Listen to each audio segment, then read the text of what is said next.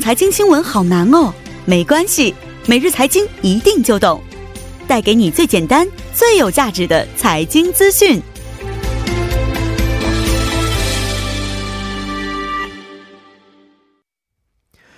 每日财经一听就懂，为您解读经济概念，分享生活经济资讯。那么，马上有请我们的财经评论员董爱颖老师。董老师你好，你好，主持人。嗯，你好。那今天为我们的广大听众朋友带来的财经讯息是什么样的呢？呃，今天的消息还稍微比较沉重一些哈，不太符合星期五的风格。哦、今天是这个产业通商资源部呢，今天发布了十月份的出口数据。嗯。那么又是就是这在意料当中哈，又是同比减少了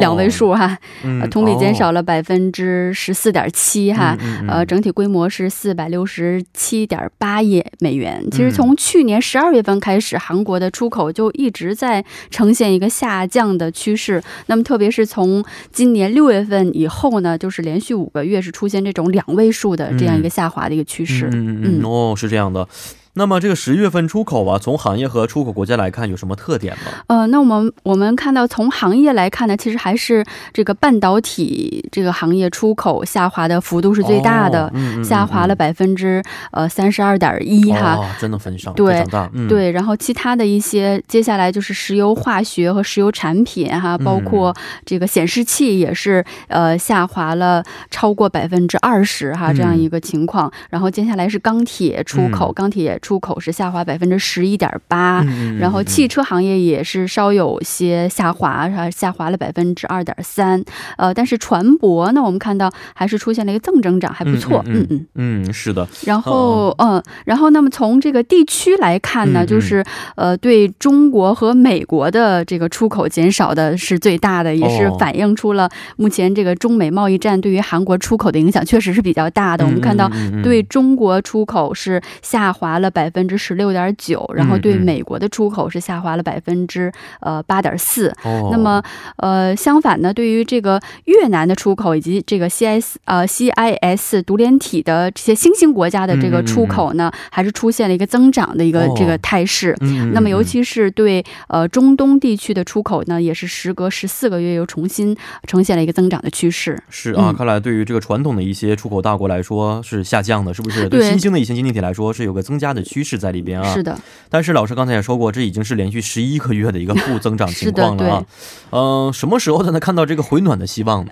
这个希望还是有的哈，嗯、就是说今年刚才也提到哈，其实今年就是主要下滑的一个最大的主因就是半导体行业哈。嗯、那么其实最近呢，代表全球这个半导体行业景气的叫费城半导体指数呢，是刷新了这个历史最高值哈。哦、所以在这种情况下呢，其实韩国半导体的就出口量来讲，不是说出口额哈，嗯嗯、也是出现了连续四个月的增加哈，哦、也显示出了这个业绩和这个还是有改善的希望哈，改善的可能性。目前就是量上去了，但是价格上不去，对、嗯，所以产业部呢，呃，也预测哈，就如果这个中美之间呃可能会达成一个部分这个协议的这个可能性还是存在的。那么这样呢，外部的一些不确定性就会得到一些缓解。另外呢，如果明年哈这个半导体价格也能出现这个反弹的话，嗯、那么韩国出口呢很可能会在明年的第一季度哈出口有望实现一个正增长。嗯，但是其实呢，这也是这个政府还是比较乐观的预测，哦、因为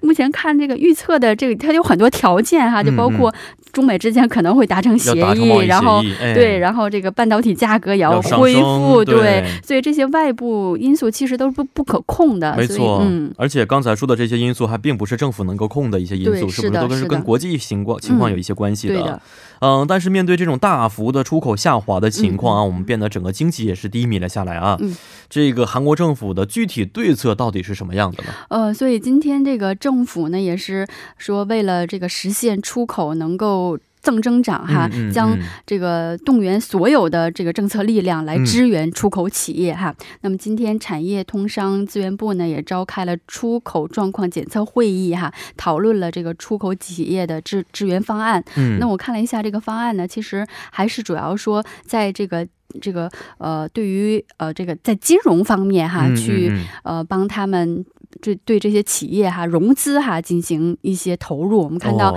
将在第四季度哈，在贸易融资方面呢，将投入六十万亿韩元的哈，嗯这个规模也是比较大的。没错嗯，那么只要是有出口合同的企业呢，就可以得到这个相关的这个资金的一些这个援助哈，资支援。那么到呃月年末为止哈，那么政府将分八十四次哈，集中支援三百五十呃三千五百多家企业哈。嗯他们在这个海外呃进行一些展示会啊，或者是贸易使团哈、这些海外营销活动，还哦进行相关的支援。嗯然后呢，对于这个原材料、零部件以及装备产业哈，因为这个受到呃这个日本限贸措施，这些产业是影响比较大的哈，是是是，所以也是新设了三千亿韩元的一个这个规模的一个这个呃，作为一个这个出口担保哈，嗯对这些企业哈，哦嗯嗯。然后另外呢，还是决定向呃半导体、生物健康以及未来汽车哈这三大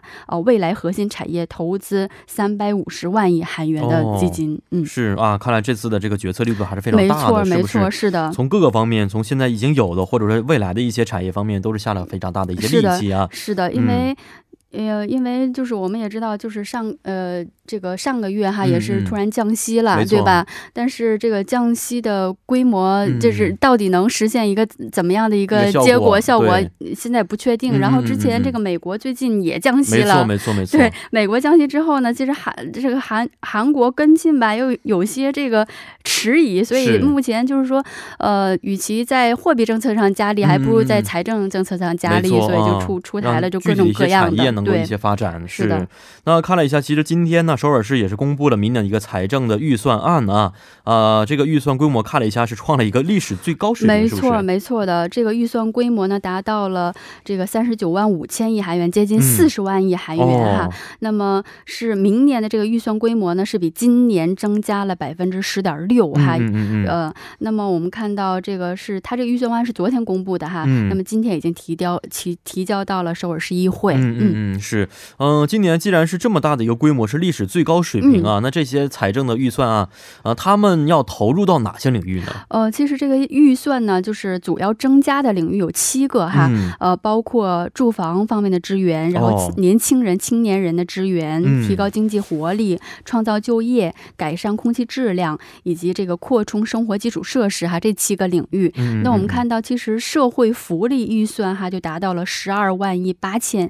呃嗯。十二万八千亿韩元，它也是占到整体预算的呃三十六点百分之三十六点五，其实这个也是历届最大的一个规模，所以我们看它实际上预算就是投入到了社会福利方面是更、是更更多一些，更多一。些。然后包括就是说这里边有这个新婚夫妇啊和青青年人的改善改善他们的居住条件哈，投入了两万五千亿韩元。哦，然后包括这个构建这个儿童哈保育一些体系设施哈，也投入了呃两万一千亿韩元，然后还安排在这个工作工作制造这个创造工作岗位上安排了嗯两万亿韩元。哦，那么计划呢，呃，想要创造这个三十九个哈直接或间接的工作岗位。哦，然后另外呢，在青年呃支援计划上面呢，也是呃投入了五千亿韩元的这样一个预预算。那么包哦括给扩大这个青年每个月的现在津贴哈，以前有这个养老对老人有补贴，现在对年轻人也有补贴是是是津贴。然后包括他们就是住房，给他们去这个呃租金哈嗯月租进行支援。嗯嗯嗯嗯，然后还这个设置一些呃首尔一些青年中心哈，嗯给他们的就业哈提供一些各种信息等等。是，呃，像我们平时在节目当中经常说到的关于首尔市的很多政策，比如嗯说这个对于啊、呃孕妈的一些政策呀、青年的政策，包括创业的一些政策，都是有着背后有着庞大的资金投入，是吧？是的，看来每天能够讲这些政策的原因，就是说，因为首尔市也确实下了很大的力度，是的，投入到真正的产业当中来，帮助各行各业的人们能够继续发展，过得更好一些啊。好，今天这非常的感谢我们的董老师啊，那祝您周末快乐，咱们下一周再见了。嗯，下周再见。嗯，再见。那接下来为您带来的是一周新闻关键词。